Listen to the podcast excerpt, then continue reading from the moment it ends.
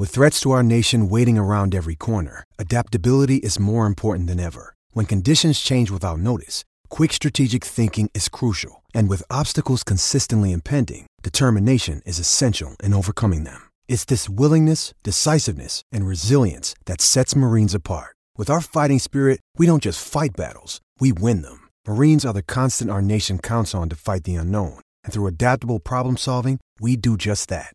Learn more at marines.com. Judy was boring. Hello. Then Judy discovered ChumbaCasino.com. It's my little escape. Now Judy's the life of the party. Oh, baby, Mama's bringing home the bacon. Whoa, take it easy, Judy. The Chumba life is for everybody. So go to ChumbaCasino.com and play over 100 casino style games. Join today and play for free for your chance to redeem some serious prizes. ChumbaCasino.com. No purchase necessary. Void where prohibited by law. 18 plus terms and conditions apply. See website for details. Judy was boring. Hello. Then Judy discovered ChumbaCasino.com. It's my little escape. Now Judy's the life of the party. Oh, baby, Mama's bringing home the bacon. Whoa, take it easy, Judy. The Chumba life is for everybody. So go to ChumbaCasino.com and play over 100 casino style games. Join today and play for free for your chance to redeem some serious prizes.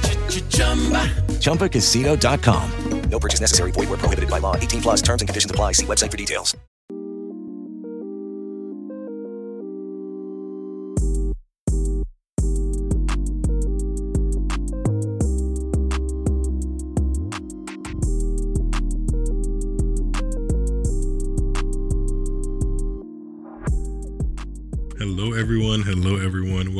To another episode of the show. This is Missing the Point with Miles David, and I am your host. Thank you for tuning back in. If this is your first time listening, welcome. I appreciate it. Thank you for clicking on the show or however you got to listen to the show. I do appreciate it.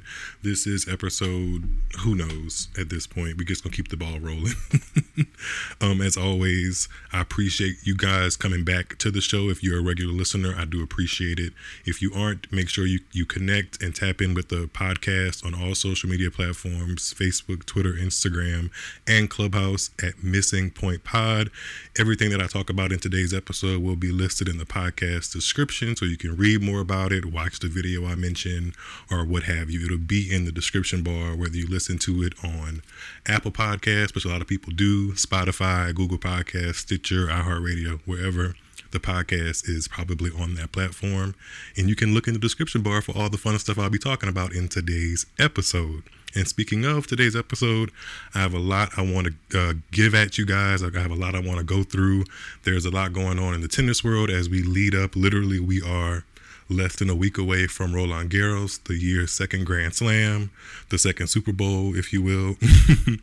um, there's also been some things in pop culture happening that I wanted to address on, and you know, just my normal musings and ramblings that you guys get. Can y'all hear that? Did y'all hear my my chair? I have a new chair that I just put in my little podcast makeshift studio. I hope y'all didn't hear that. If y'all did, then we just gonna roll with it. But see, I'm trying different things out to make sure I sound good and present well and give you guys what you are tuning in for every week. So with that being said, I'm going to go back, or not go back, I'm going to get into this week's topics, and we're going to start off with our traditional tuned into tennis segment so we can talk about everything that happened this past week in tennis and get us ready for Roland Garros next week. We have a lot of things to talk about, so let's get into it.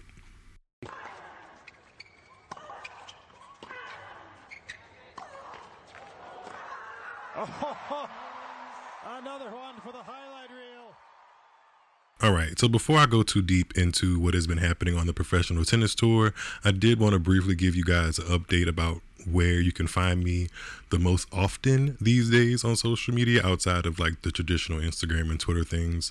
Um, there is this new app called Clubhouse. No, they're not paying me to say this. I wish they were. If you guys know of anybody that wants to get some publication for whatever products or branding or app they may have, let me know. I'd love to get paid and we can work on a sponsorship deal. This is not what that is, just to clear that up. It's just me talking about where I've been able to actually find cool tennis fans from all around the world and talk about a bunch of different things. Tennis is just one of them. So, um, the app again is called Clubhouse. It is a great space for drop in, um, tune in, audio only conversations. The official description is Clubhouse is an audio based social media app. The company describes itself as a new type of social product based on voice that allows people everywhere to talk, tell stories, develop ideas, deepen friendships, and meet interesting new people around the world, which is exactly what I've been doing for a couple of months on Clubhouse. I just hit 1,000 followers on the Missing Point Pod Clubhouse profile. So, yay for that. And also, I wanted to encourage you guys to hop on there with me. Um, during the French Open, I'm going to be doing daily rooms, just checking in about what our favorite players are doing, what's happening round to round, and just reacting with everybody that taps into the room about what's going on in tennis. And I'm actually going to put a link to the um, 2021 French Open preview Who's Your Pick to Win room under Tuned Into Tennis. If I haven't mentioned that yet, Tuned Into Tennis, the same segment I use here on the podcast, is the name of my featured room on the Clubhouse app. Again, it's called hashtag Tune Into Tennis, and I'll be putting a link in the podcast description so where you can RSV, RSVP for the event. You can join my club, and you can actually skip the wait list to join Clubhouse because it is an invite only app. Um, originally, it was only invite only for iPhones, and they're slowly but surely rolling out um, beta app testing for certain Android users. Um, and, and I have seen Android users on the app so far. So if you click on the link that I'm going to put in the podcast description, if you are not using the app yet, that link will allow you to bypass the wait list and be able to actually use the app. And then you can start to tap into the amazing things the, the clubhouse actually has to offer, which is, of course, my tennis room and then a plethora of other different topics that people are talking about. It's fun, it's informative, and all that jazz. You can look it up if you want to, but again, I guess I wanted to briefly put that out there. So, where we left off in the previous episode, I was previewing the Italian Open in Rome, where the men and women were competing. It's a ATP 1000 and WTA 1000 event is one of the last major events before the French Open takes place. It's always where the big players usually show up. Um, it has a really great track record. A lot of um, really prominent figures in the sport have won there Serena, Venus, Roger. I'm not sure if Rogers won there, but I know Rafael Nadal is won there, Novak Djokovic. The big names in the sport have pretty much all done well at that tournament. It has a great catalog of champions. Um, and that wrapped up about a week ago. And I just wanted to give you guys a brief synopsis of what happened in that tournament. Long story short, it was let's just go straight to the the major headline because there's some sub headlines. One of the major headlines was that it was Serena Williams' first um, tournament back after the Australian Open. So she has not played since February at the Australian Open, and she was making her way back. She's been very active on Instagram and social media, kind of showing her fans that she's been training, getting ready for the clay season. She's been at Patrick Mouratoglou's academy, who is her coach. Mortagalu is doing the doing the hard work allegedly. I mean, just from what she's showing us, it looks like she's putting in the hard work. But unfortunately, the hard work didn't turn into a victory because she actually was bounced out of the the tournament in her second round. She got a first round bye.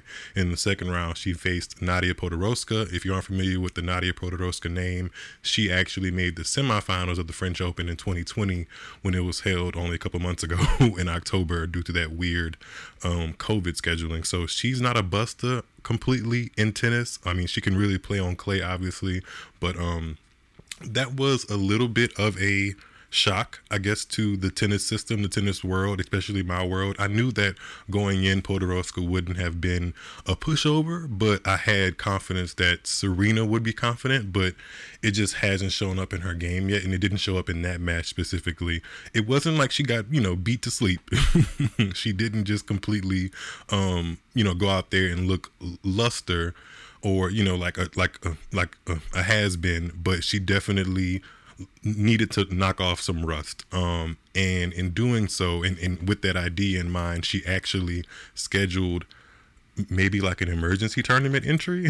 she actually uh, took a wild card or um, something of that sort to go to another tournament in Italy, uh, one that's a little bit lesser known. I believe this was actually its first installment because they wanted to give the women and the men more time to get ready for the French Open because it was pushed back a week. And we'll get to that a little bit later. But just to address the like the major news, Serena lost in Rome in her first tournament back since February, which is a bit shocking.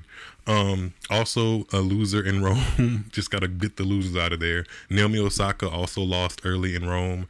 She lost to Jessica Pegula, an American player who's actually been having a really good season. She made the quarterfinals of Australia in February. She's been beating some really top players. Um, she she made the final. If you don't know her name, she made the final of the tournament in Auckland in 2020. And Serena actually beat her in that tournament. So since then, she's actually just been putting some solid wins together. She hasn't won a WTA title, but she is somebody you look at in the draw and just based off confidence, you're like, uh oh. and that's exactly what happened to Naomi.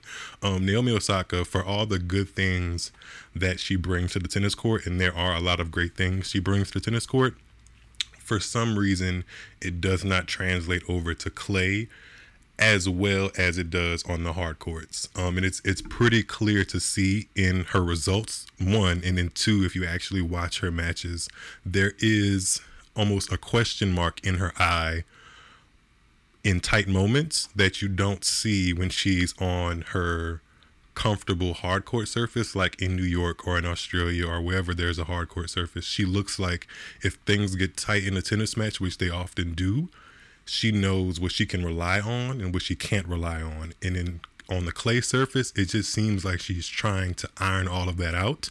And it's hard to do that and still compete well enough to get the victories. And that's what she's been like trying to manage. So ultimately, she went out to Jessica Pegula, who, like I said, has been on a really confident run as of late. So it's not a terrible loss. But going into the French Open, she's played three matches and only won one.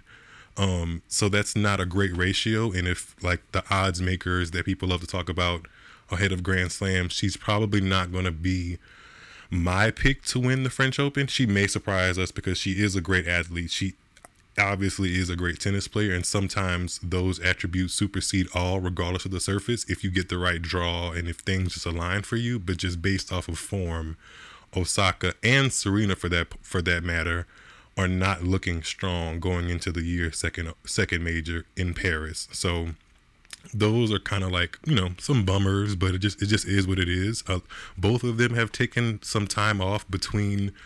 Um, or taking time off this year, so they haven't been playing week in, week out, or every other week. That's just not how they um, consider themselves schedule wise.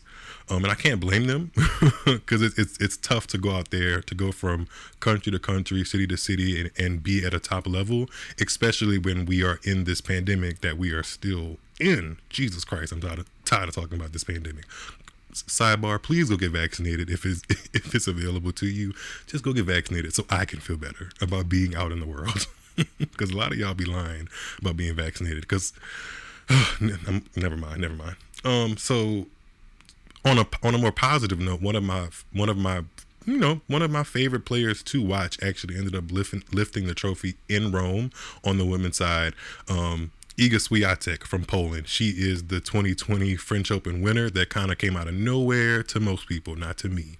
I've been a fan. I was actually just talking to Brian a couple days ago. If you don't know who Brian is, Brian's been a guest on this podcast a couple different times from the very first one, actually. So if you haven't listened to the very first episode of Missing the Point, Brian and I have a conversation in that one. So that's who I'm referring to.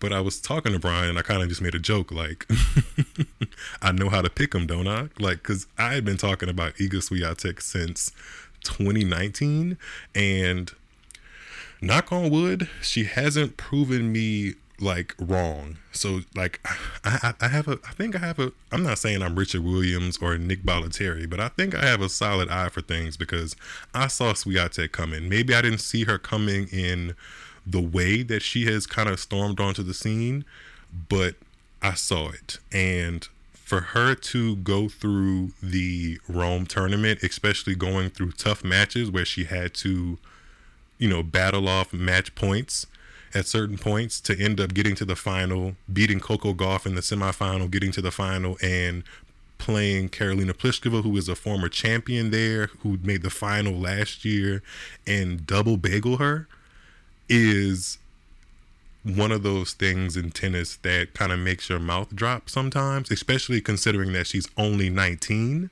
That's just not something you would have like envisioned going into that match. Like even if I was a legit commentator analyst, I would have in building up the match, I wouldn't have predicted that Swiatek would have won love and love, and Pliskova would have won no games, like not a single game at all. Um, and in, in that victory, it basically puts her on the short list, com- kind of like the opposite of Naomi Osaka and Serena. It puts Swiatek as the short list of people to watch as potential champion of the French Open 2021, and she is a defending champion. I mean, it's kind of it's kind of coming right back around because, like like I said earlier in the podcast, the last French Open that was played was not that long ago, um, and if she's coming in off of that kind of confidence with the the soundness that her game has when she is on, it's it's just a, it's a marvel to see because she does things and she has a range in her game and a a level that a lot of girls um cannot seem to hang with. And to be honest, y'all, I don't want to see her nowhere near Serena. Like a lot of people on, on my Twitter and stuff that I interact with all the time have been saying the same thing, and I agree with them. I do not want to see Serena when the draw comes out for the French Open. I don't want to see Iga anywhere near Serena. Like I want them to be on complete opposite ends of the draw, and I just got to hold my breath on that one. But Speaking of opposite ends of the draw, um, there will be somebody at the top of the draw, and her name is Ash Barty. She's the number one player in the world, and she did pretty well in Rome. Um, she kind of just does what needs to be done in her tennis matches. She plays smart. She plays to her strengths, especially on clay. I think the clay definitely rewards her ability to think out there and problem solve and use her craftiness. So that's good to see. But what wasn't so great to see, and I, I think she just did this for precaution. Um, during, I believe it was her quarterfinal match against um, Coco Gauff, I believe. I think it was her quarterfinal match against Coco Gauff. She was actually up a set and then decided to pull the plug on the match because of a elbow issue in that match and actually throughout Rome as a whole. Excuse me, as throughout Rome as a whole, there was some rain problems and it doesn't have a covered roof, so when it rains, clay sometimes is a surface where you can play through the rain, but obviously tennis as a as a sport is definitely not a, a activity you want to play in the rain because it just it rain plus moving around with your legs on lines and surfaces that move is just not something that's really fun. So they took a break in that match, and when they came back, uh, Barty actually had like a protective kind of neoprene um, you know, like a Nike sleeve over her elbow. And then after a couple of games, she just decided to call it. And it just seemed like she was doing it in precaution to make sure she was at her freshest for the French Open. The good thing is, she said that it's been an injury that has kind of, um, you know, been in her her injury resume. if there's a, if there's such a thing. So it's something that she's familiar with. It's, it sounds like it's something that her body and her um, will be able to cope with. She just needed to make she just knew she it was time to pull the plug so that it doesn't end up flaring up hopefully um, during the french open which is obviously somewhere that she wants to do well because in a weird way she's also the defending champion because if you remember ash barty didn't compete at all in the 2020 french open. She's from australia and there were very very strict quarantine rules in comparison to the United States, that is. Um, so she didn't play most of 2020, and she, this is going to be her first time stepping onto the red clay in Paris as defending champion. So it'll be interesting um, to see, like you know, how she how she plays out in the draw and all that stuff. But we'll we'll talk more about Paris as um, the time comes. Side note, kind of like an early plug, if you guys are paying attention, I'll be doing a collab with another podcast for the French Open as a French Open preview episode. So keep your ears, eyes, and what other whatever other senses you may have open for that episode so you can support it and listen and see what all of our opinions are about this upcoming French Open because it should be an interesting one. Um, what else happened in Rome? I, I talked about the women. Coco Gauff made the semis. That was great, and she continued on in her success, which I'll get to a little bit, um, a little bit later on in the tune to tennis segment. But let me just switch over to the men really quick in Rome, just to do a quick synopsis of what happened. nothing spectacular, nothing spectacularly different happened in Rome compared to what I thought was going to happen. Uh, Novak Djokovic was the number one seed. I, uh, um, Rafa Nadal must have been the number two or number three seed. I think Daniel Medvedev might, might have been number the number two seed, excuse me. And Medvedev can't play on clay. He's shown it. He doesn't like it. You can YouTube Medvedev on clay and watch him just completely go bonkers and crazy on the court. And I can't blame him because the clay isn't necessarily my favorite surface, and it would annoy me too. but needless to say, Rafael Nadal and Novak Djokovic battled it out for the 57th time in their career. I'm pretty sure I'm I'm I'm I'm, I'm close in accuracy in saying it was the 57th time in their career that they've meeting that they've met. Um, and they've met a couple a couple of those times, maybe six or seven of those times they've met in the Rome finals. So obviously it was something that people kind of had their popcorn out ready for, and Rafael Nadal ended up being the winner. Um, there were some question marks going into that match about Rafael Nadal. At, at least to me, I definitely wanted to see um, could he hang with a, a Djokovic that I feel like has tightened up in recent years um, in that rivalry. Um, but the result was in Rafa's favor. Um, I think that there are some things going on that have that have are starting to change the dynamic of that rivalry, specifically on clay. Um, I don't even though Djokovic is not a bad clay court player, I still think that the edge will always be to Rafa on clay, especially considering the demolition job Rafa did to Novak in the 2020 French Open, where he barely lost games. He bageled him. I think he bageled him at some point in, in that three set match. Um, so yeah, that was a, that was a really good matchup. Rafa Nadal um, was definitely tested up until that final, so that was more of the story. Um, his matchups against uh, Denis Shapovalov, another left-hander from Canada, Canada. Denis Shapovalov from Canada gave him a really, really good test in Rome. Nadal had to stave off or save off three match points, which was a feat in of itself.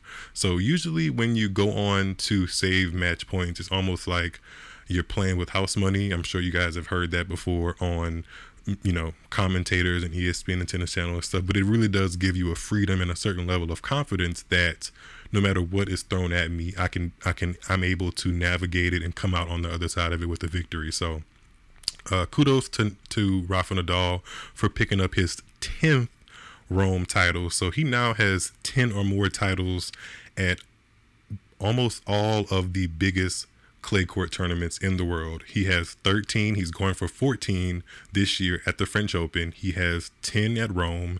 He has 10 plus in Monte Carlo and he has 10 plus in Barcelona. So he is definitely the undisputed king of clay, if not the king of tennis in general. So kudos to Rafa Nadal. And I think that basically ties up what I wanted to mention on Rome. And I want to segue into um, what happened more recently in tennis, which were kind of like the last tune up events before the French Open. Um, there were four tournaments all over the globe. At 250 level 250 level is basically like not the minor leagues but also still professional tennis if that makes any sense. So I've, I've said it before on the podcast like there's levels to this stuff. So 250 500 1000 grand slam. 250 is like the fourth tier of tournaments that you can win based off prize money and rankings and all that stuff. So there were four of those, two on the men's side, two on the women's side, and the biggest story um, from this past week was Coco Gauff. She has been definitely putting in work on the clay court um, swing this season. She is, if you, in case you didn't know, she kind of came to prominence in um, in media for winning the French Open as a junior player back in 2018.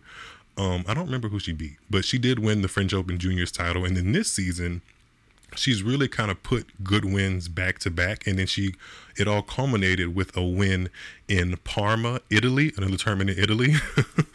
so that was actually a really good field that she came through. She ended up beating Wang Qiang in the final. If you don't know, are familiar with Wang Qiang, unfortunately, she is the player that beat Serena in the 2020 Australian Open in a very in a very head scratching match. Don't ever go back and watch that match. You'll you'll be left scratching your head, especially if you're a Serena fan. Anyway, we're talking about Coco Gauff here. Come on, Miles. Coco Gauff won again, like I said, and it was just nice to see her have that moment because not only did she win in singles, she actually won the doubles trophy as well with her partner Caty McNally, another American uh, teenager. I think she's still a teenager that she's really close with on the tour. They've kind of came up through the ranks together, but there's something that Gauff has in her game. And it's not necessarily that she's like the most beautiful or graceful player to watch. She's not a player in my yet. She's still 17, literally just made 17. So all of those things can change with a young player like that. But there's something that you can't teach when you watch her play tennis and she has like a natural grit and ability to fight through even herself when she's not playing her best to still get the W. And again that's something you really can't teach sometimes. I think there's just an innate willingness to win or willingness to do whatever it takes to win within within the rules obviously um that she has. And it's just nice to see that be showcased especially at such a young age at um it's just it's just something we haven't seen in a while and for her to be doing that as a young black girl in a predominantly white sport is amazing at her age and with her victory this week she moves up to the world number 25 spot so she's going to be a seeded in the French Open so the top 32 players in the world get seeds at the French Open, and she's well within that group at number 25. So it's good to see her coming on strong. I do have to say, though, and I've had this kind of discussion with people that I am not of the I'm not of the thought that we need to kind of put all of our eggs in one basket with Coco. um I say it again, she's 17. She deserves the right to kind of um forge her own path and sometimes it can be hard to do that if you are constantly bearing the weight of pressure and constantly being compared to greats before you. And a, a bit of that I do understand is kind of like the lifestyle you chose of being a professional tennis athlete. But I am not going to be the person that, um, you know, expects her to win a Grand Slam this season or expects her to get to world number one before she's like 21. I personally am just kind of along for the ride when it comes to Coco. I think it's amazing what she's doing. Like I said before, you cannot teach the amount of grit that she shows on the court for such a young age. And I just want to kind of leave it at that. I want to see where her talent takes her and not necessarily put these bullet points next to her or expect her to lift these amount of trophies because sometimes and we've seen it uh, uh, we've seen it in tennis before. Sometimes when you do that too early, it stifles the player and then you're looking a year later and wondering why you know they're not playing the sport or they're not getting the results they once had is because pressure can kill you. I mean, pressure pressure makes diamonds, but sometimes it can stifle you at the same time. So there's a there's a fine line that I try to ride with Coco and just remind myself. It's, it's not hard to remind myself because she's to me she still looks like a teenager. Like she looks like she should be right at home making TikTok videos with the rest of Generation Z, or is it Generation Z X, whatever. Um, that's how she looks, and I'm just going to, you know, be along for the ride, at least in my eyes. so shout out to Coco um, for winning that tournament in Parma, Italy. Um, just to backtrack a little bit, I did mention that Serena took a entry into another tournament. This was that tournament, and obviously with Coco Gauff winning it, Serena didn't win it either. and Serena, although she did get a win, she did get a win in the tournament. She beat a teenager that I, whose name I really can't remember right now. Sorry to that girl. Um, good performance against Serena, but we were I, I was rooting for Serena. but she ultimately lost the very next match after that. She lost to Katerina Siniakova, um, who is actually more known for her doubles prowess um, than her singles, and that was Serena's very first time playing her. And Katerina's been on the tour for a little bit, so it's kind of confusing that they have never met each other in singles at all. Um, so I think that was in the mix as to why Serena came out on the losing side of that match. She was getting adjusted to playing somebody she never played before, and she's also still knocking off the rust. Um, I think it's time um, as a fan, I just look at the fact that Serena is going to be 40, like she's knocking on 40, and that is not a way to like get into the conversation of what a lot of people do is pushing retirement on her or saying she should give it up or you know saying she's lost a step. I just think that they're almost like a, a engine like a fresh engine is going to rev up when you want it to rev up because it's fresh. Serena Williams is not the definition of fresh anymore. She has miles on her legs. She also has other responsibilities, aka number one, being a mom. And she alluded to that like in some press conferences before the tournament in Rome, saying that she's never even experienced at this point 24 hours, like a whole entire 24 hours without being next to her daughter Olympia. And then who could blame her? Because Olympia is adorable. And obviously, as a mother, you want to be around the most for your child's formative years. I don't even believe Olympia is four yet, or she's knocking on four. So I can't blame her for that. But there's other things that are on her agenda that weren't 10 years ago when she could kind of just focus in on the, the, the the task at hand and go out there and kill everybody in front of her. It's not it's not that easy anymore and I think it's just going to take time. The unfortunate thing is time is not necessarily on her side because the more that people see and it's kind of started already, the more people see that Serena is vulnerable, the more that kind of puts confidence in the other girl's pockets and that's kind of what she's combating too. However, I will say, as a Serena fan for almost 20 decades, not 20 decades, 20 years now, I would be a fool to just completely count her out. And that's not me saying that she's going to go into the French Open or Wimbledon and US Open and just win everything. She very well might, but I'm never going to count her out because there's been plenty of times where she's been in this very similar situation, maybe not with the baby, but similar situations where she's been injured or or just not at her peak confidence in playing and people have counted her out and she's made a fool out of everybody that said that. So maybe people need to start being a little bit louder. I know her her coach was talking about somebody's comments about um, Serena and maybe that Serena won't win the excuse me Serena won't win the French Open. And she, you know Patrick Mouratoglou is basically a media whore. So anytime he gets a chance to do an exclusive exclusive with a magazine or a publication, he'll run and do it. But he basically was just like, "Oh, Serena thrives thrives off of what people say she can't do, so she can prove them wrong." I mean, he's not necessarily wrong in saying that because Serena does love to prove the naysayers wrong. It's been several moments that I won't go through in her career where she's kind of just had to perform and outperform what everybody thought that she was going to do. So I'm never going to count her out. It just is a little disconcerting to see her enter two tournaments and only get one win in those two tournaments. I thought at least when I when, when I saw that she was playing in Rome, I was like, okay, we can at least get two to three matches here. We got we didn't win. I mean, two to three match wins. We didn't get any. So when I saw that she was in um, going to play in the other tournament in Italy in Parma, I was like, okay, we can at least get two to three victories here. Neither of those things happened, and I don't I, like. I, it messed with it messed with me for a second, but I'm over it. I'm just going to adjust my expectations and be grateful that Serena and Venus for that for that matter are just still out there playing and giving to this sport even when they really could pull the plug tomorrow and, and, and who could blame them because they've done and accomplished so much. So um just go Serena. That's that's that's am I'm, I'm not going to be the person that gets on my podcast and like drags her because that's just not what this is. So good luck to her in all of her future endeavors and yeah, that's that. um, what else happened in on on the tour? So I can wrap this up really quickly. Um, Oh, uh, Stefano Tsitsipas keeps showing himself to be a threat in the men's tour. He picked up another title in Lyon, France. He beat Cameron Norrie of Great Britain 6-3, 6-3.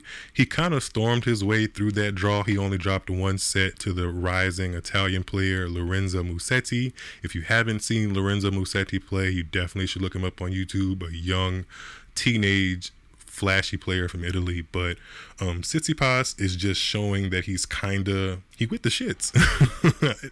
like he just he seems like he's found a comfort level in his game, that, especially on clay, that is going to set him apart from his peers, and his peers being Zverev, Medvedev, Rublev, Berrettini, like those type. Even Thiem Thiem has been slipping. Thiem like I haven't mentioned him at all in in the past couple of podcasts, maybe, but Tsitsipas not so much. He's he's he's won. I think he's won thirty something matches, above thirty something matches this year, and he's gotten, which is a terrific stat. And I looked this up.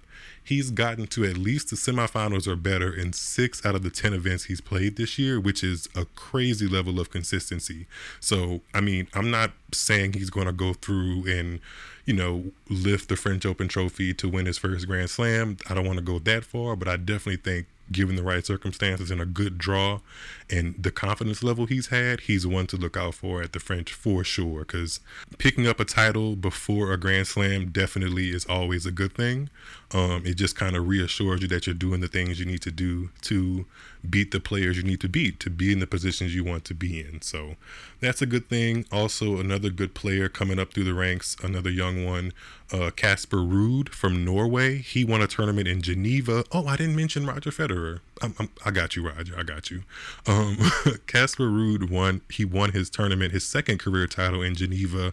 He beat Shapovalov um, in a tight two setter. And Casper Ruud is one of those players that like no pun intended because his name is Casper, but he kind of goes ghost when the when the season is not on clay.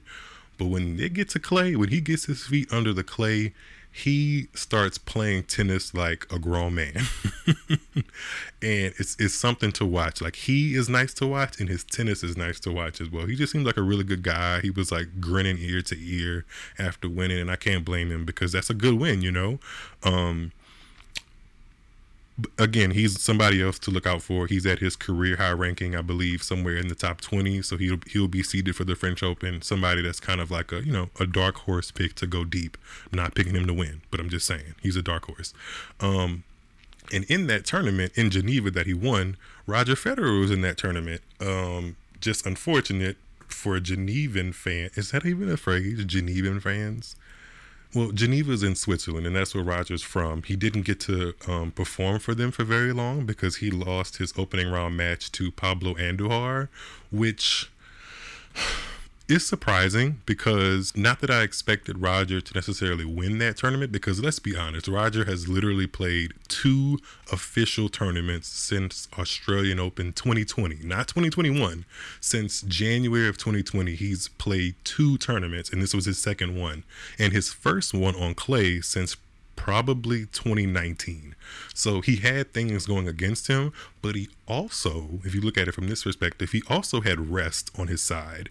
And it's not super alarming because from his own his his own mouth, he's he's basically forming everything right now. All of the, the, clay season, even playing in Roland Garros, he is trying his best to give him himself the best shot at winning Wimbledon. And I'm pretty sure if he could have had it this way, he would have liked to get more than just one match under his belt. But um, the guy he played, Pablo Andujar, is like a clay court specialist from Spain. He doesn't really do much outside of the outside of the clay courts. That's probably going to be the win of his life. So shout out to him. But it's just you know one of those things. I think I've been I was having a conversation with someone else. I, there's slowly but surely not that this roger federer loss is necessarily a example of what i'm about to say but i do believe slowly but surely there's a changing of the guard. People want to use that phrase and kind of look for just one moment in time where there's like x generation passes over to this other generation. I think that is happening slowly but surely and we'll just see. We'll see what happens when Roger gets to to the French. I know he's he said it plenty of times. His goal is to um, do well at Wimbledon, and this is just going to help him achieve that goal. But we'll see. We'll see. It's just never. It's just. It's, I mean, it's like a Roger Federer. I wouldn't say I'm a fair like a, a fair weather fan. I like watching Roger Federer play more so now than I did ten years ago. I have to admit, but it's just nice. It's not nice to see him lose, especially his first round matches, especially when he hasn't played in a while. You just kind of want to see him put some matches together and kind of be the Roger Federer that we've known him to be for years. So that was a little bit of a bummer, but it's all good. Um, what what else happened in tennis this week? Just to wrap this up again, like I need to for time reasons. oh, um, Gen- I talked about Geneva. I talked about Parma. I talked about Rome. Um. Oh, so there was there was one other tournament that uh, took place last week in Belgrade. Just really quickly, Paula Badosa won that tournament. Another player that has had a really really good clay court season. She got to the semifinals of the Green Clay tournament in Charleston. She got to the semifinals of the tournament in Madrid a couple weeks ago, and now that culminates in her winning her very first WTA title. She beat Ana Konjuh, a former top twenty player um, who also is 23, kind of back coming back from injury and elbow injuries in the final. Konjuh had to retire after the after the first set. Um, but shout out to Paula Badosa. A lot of people compare her to Sharapova for whatever reason. I haven't personally um, watched her play and got that comparison in my head, but shout out to y'all that think that. Um, and again, shout out to her for winning her first WTA title. So just to kind of give you guys a preview of what's happening now as it stands this week in tennis, there are last minute I like to call them last minute tennis tournaments that are happening right now. There's one on the women's side in Strasbourg, France, that traditionally is always played the week before the French Open. And there's two ATP 250 tournaments that are happening in Belgrade and again in Parma. It is, I keep saying Parma, like we've been in Italy for so long, y'all. Oh, it's time to go to Italy. It's time because y'all don't hear that. I, y'all, I hear that. Do y'all not hear that? It's, that means it's time to get out of Italy. It's time to get out of Italy. I want the tour to leave Italy, and I can't believe I'm saying this, but go to France. I usually never excited for the French Open, but I'm actually a little more excited than I have been in past years this year.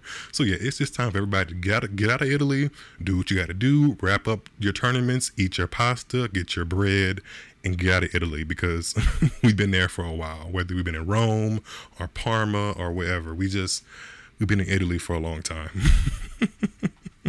um, and speak, speaking of going to France, the French Open qualifications are actually taking place this week. So um, there are going to be players that are are playing uh, three matches to get into the main draw of the French Open. So that'll be interesting and something to keep an eye out this week as you're watching tennis. But that'll do it for this week's um, segment of Tune Into Tennis. And I'm going to take a quick break and I'll be right back to talk about some hot topics and stuff. You know, just a little bit.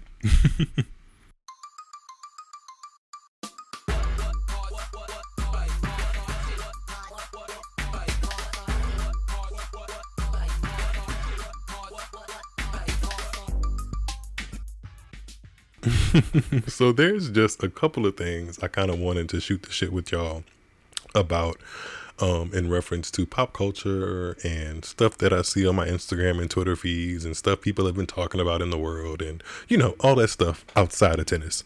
Um, now, if you've either you have no idea what a Real Housewife is or you've been under a rock, but this whole Porsha Williams gets engaged to her alleged friend's ex-husband but not really ex-husband yet scandal has been like everything people have been talking about for like the past week. And i honestly i honestly swear to you guys i have been checked out of the real housewives um for a minute. I may have watched one or two episodes of the season that they just wrapped up. Um i think it was like season i don't know they in the teens somewhere. They've been doing this Real, House, Real Housewives stuff for a minute. But to to narrow down to this situation, Porsha Williams, who is famous for being a Real Housewives of Atlanta, she's making headlines now because she apparently um, is linking up with, not even linking up, engaged to a co-star i use co-star in in air quotations. You guys can't see me but i'm i'm using co-star in air, in air quotes here.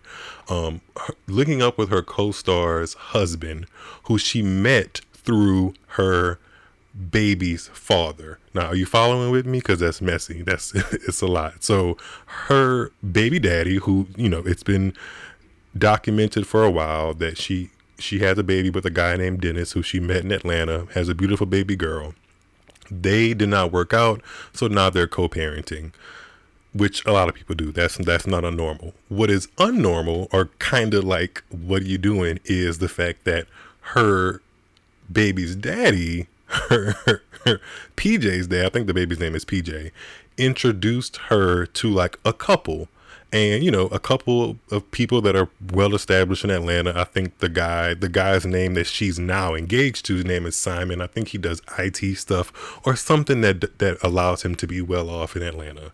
Everybody's well off in Atlanta. Another air quote sign.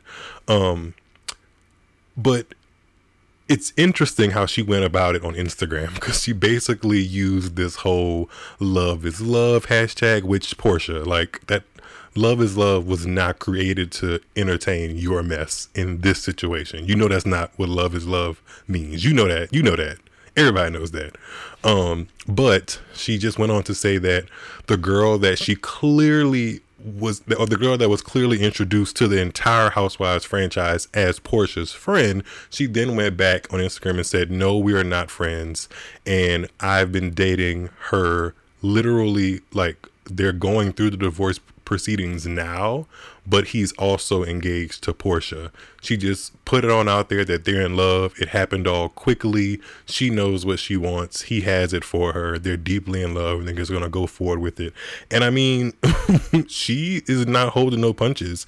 I mean, she been posting captions like, I'm gonna stick beside him with heart emojis and kissing up all of them in the club. And she definitely has a type now. Like she likes some she likes a little thickums. I mean, a little. She like a little rotund in the belly, and I can't be mad at that because I mean I'm part of that community myself. But she definitely knows what she's going after now in in terms of men. And I mean, I can't blame her because I mean when you, I'm not saying like Porsha is some person that's never ever ever going to be broke because things can happen to all of us. We've seen that happen in 2020, right, with the pandemic. But I I think when you get to a certain amount of access, getting married isn't as much of a thing as it is to common folk because you know just as much as you could put together a wedding, you can also put together a divorce. so she's like, hell, I'm 30 something, like I'm, I'm, pushing 40. Why I can't just get married to this guy and go about my business? Now, I mean, I, I guess in her mind, that's how she, you know, uh, weighs it out, but it definitely comes across a little like breaking the the un the unheard of or not unheard of, but the unspoken girl code. Like, why would you go and like basically break bread with this woman who you there's like recorded evidence of y'all being in each other's houses and vice versa and all that, and you like awkwardly dapping up her husband only to once filming is done for this season announce that you guys have been basically dating for a month and are now madly in love. Like the timing of that, the calculator is not curling all the way over for me because it's what it seems like is you were smiling in her face, but on the back on the back burner talking to her husband, and now you are just brazen and bold enough to just be like, "Yep, we together, we in love. I'm not friends with her. They getting a divorce anyway, and now he's engaged to me." That's just not. that's not how you do things. But I guess in this whole reality television world of things, it's it's it makes for a great storyline. She has definitely secured herself a damn peach for next season because I'm sure Andy Cohen was texting her as soon as she put up that post on Instagram talking about how madly in love she is with somebody else's husband. I'm pretty sure he was like, you know what? Get ready for next season. Actually, I I mean with the with the the blogs again, air quotes have been saying is that she's gonna get a spinoff um just going through her life like not just with the whole housewives franchise or her cast just her. So we'll see. I mean porsha she's always been a beautiful girl to me. She's a bit dingy. This is what she's doing right now is a bit dingy as well. Um wish her the best of luck. I mean anybody ray charles stevie wonder could see that this specific situation how you is it's not going to work out because how you get them is how you lose them. So good luck to her in the five or so months that this works out for her. Because I mean, no one is going to think that this relationship with her and this new man Simon is going to stand the test of time based off how they got together. It's just not how life works. It's just, I mean, it could, but the the likelihood is slim, slim to none.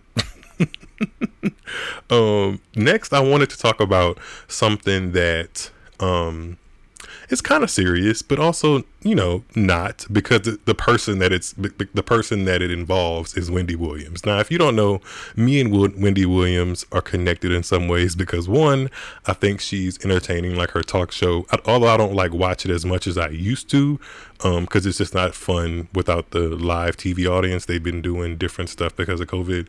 I used to watch that show all the time, and that's where I would get like my pop culture um, mess fix from Wendy Williams because she's so good at like you know, telling us what's going on, telling us what the blogs and what the the tabloids and the celebrity news is going on.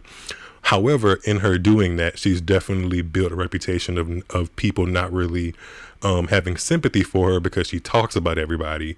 And in that in that in that same vein, when she goes through stuff, people are always like, "Oh, well, she kind of deserves it." But I say all that to say that she opened up um, recently about her struggles. What she's been open about her struggles with lymphedema, but recently she actually opened up about um, literally how it looks on her on her um on her feet. She posted a picture on her Instagram story um of her therapist helping her like kind of sh- uh, shed some of the dead skin and do some massages and some of the techniques that help her with lymphedema because lymphedema because it's not something that she can cure.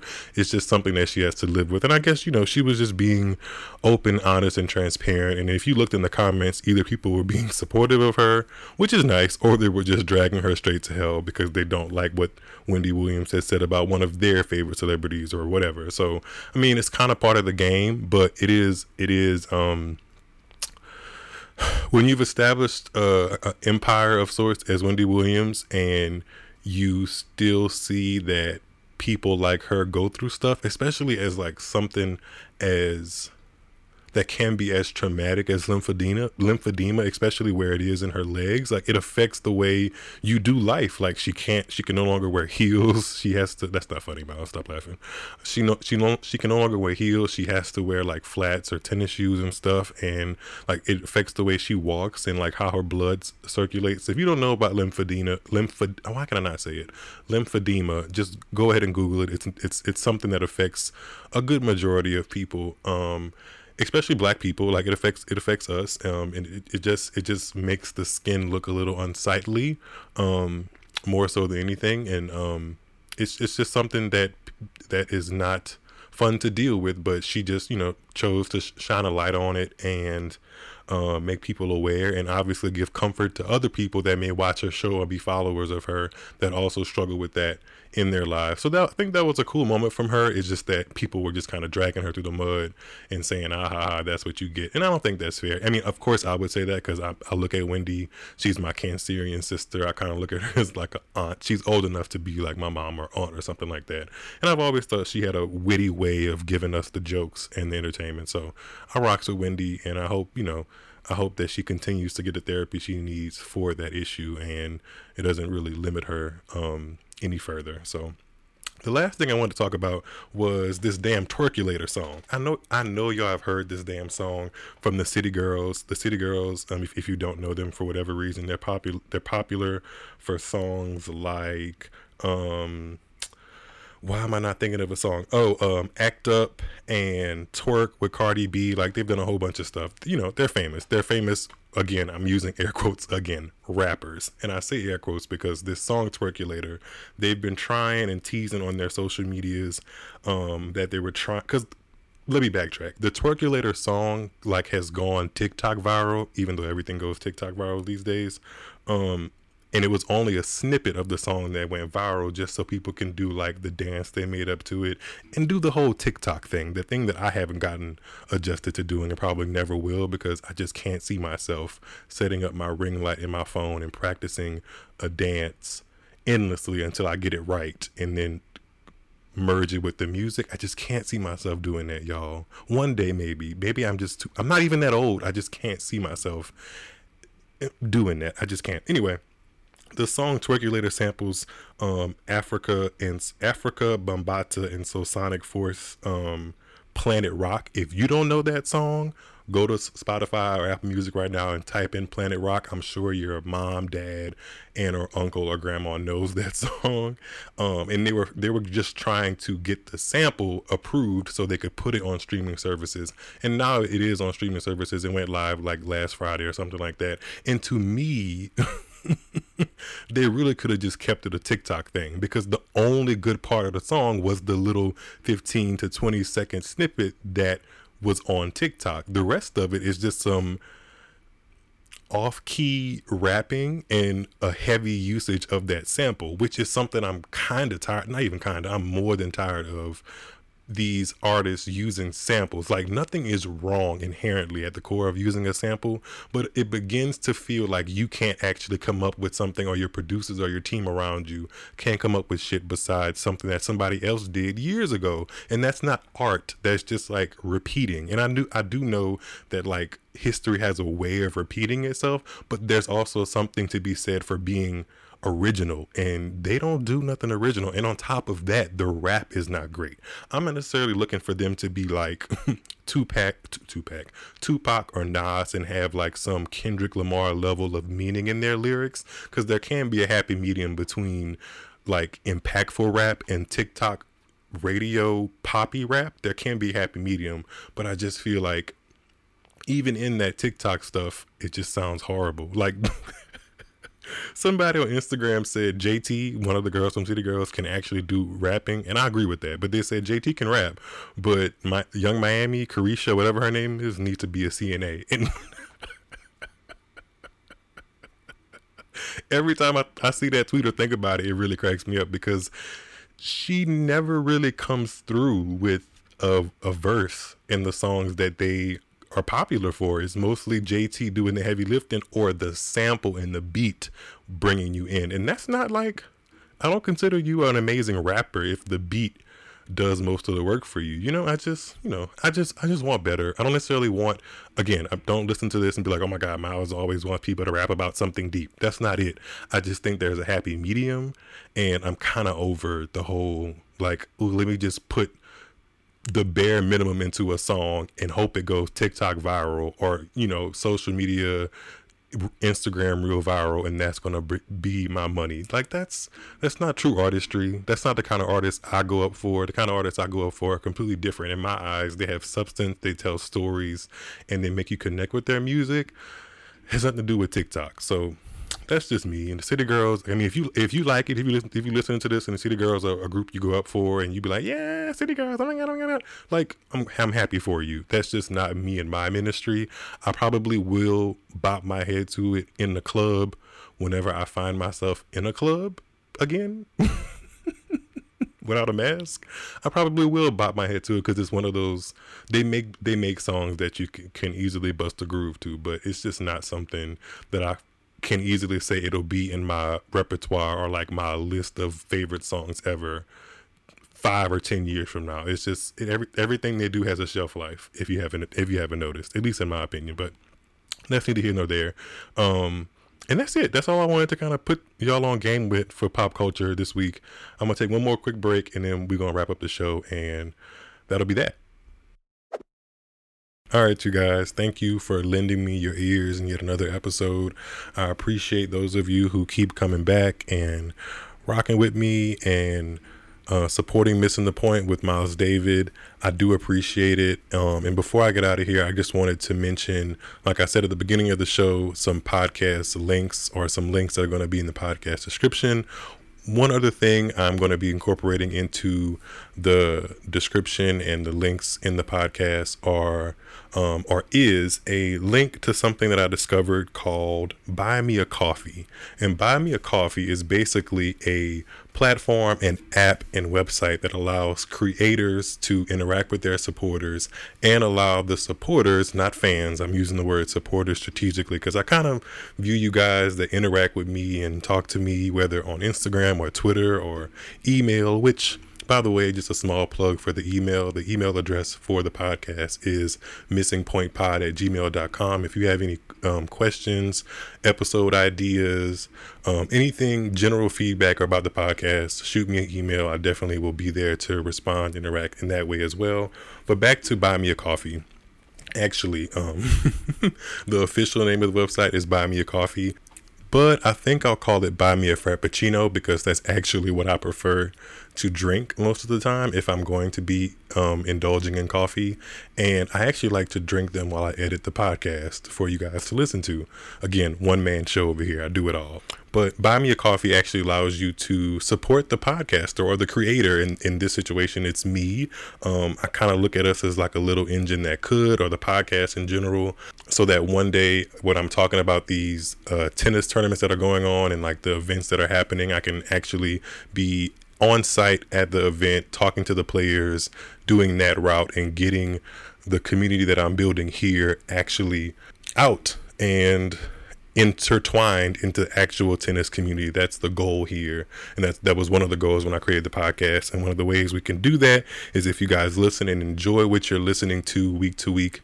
Um, with me in your ears or on your radio or on your speaker while you do dishes or laundry or whatever the case, if you feel it in your heart to donate and support the podcast, there will be a link um, called Buy Me a Coffee. And essentially, you're just buying me a coffee and I'm putting it towards the uh, overall betterment of the podcast. So again, I just wanted to mention that before I get out of here that I do appreciate you guys. I interact with you guys as much as possible, um, which is a lot, and I, I, definitely appreciate the support.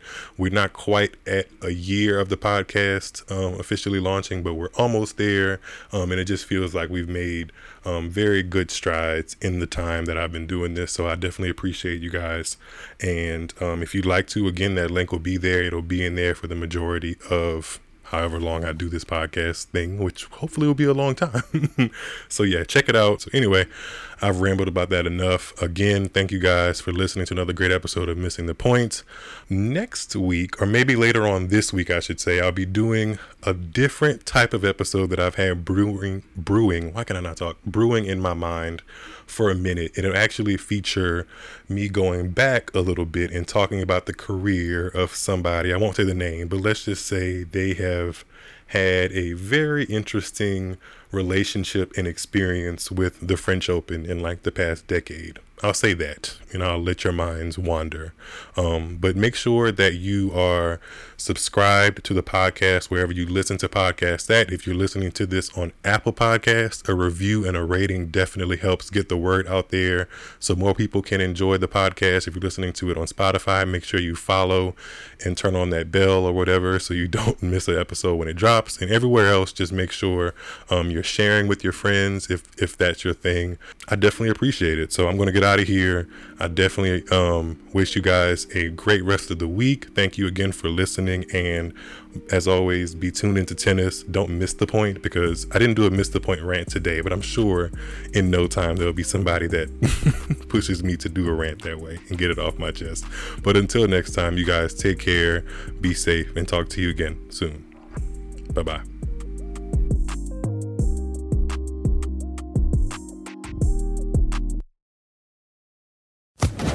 Social Podcast Network. Judy was boring. Hello. Then Judy discovered chumbacasino.com. It's my little escape. Now Judy's the life of the party. Oh, baby, Mama's bringing home the bacon. Whoa. Take it easy, Judy. The Chumba life is for everybody. So go to ChumbaCasino.com and play over 100 casino style games. Join today and play for free for your chance to redeem some serious prizes. ChumbaCasino.com. No purchase necessary. Void where prohibited by law. 18 plus terms and conditions apply. See website for details.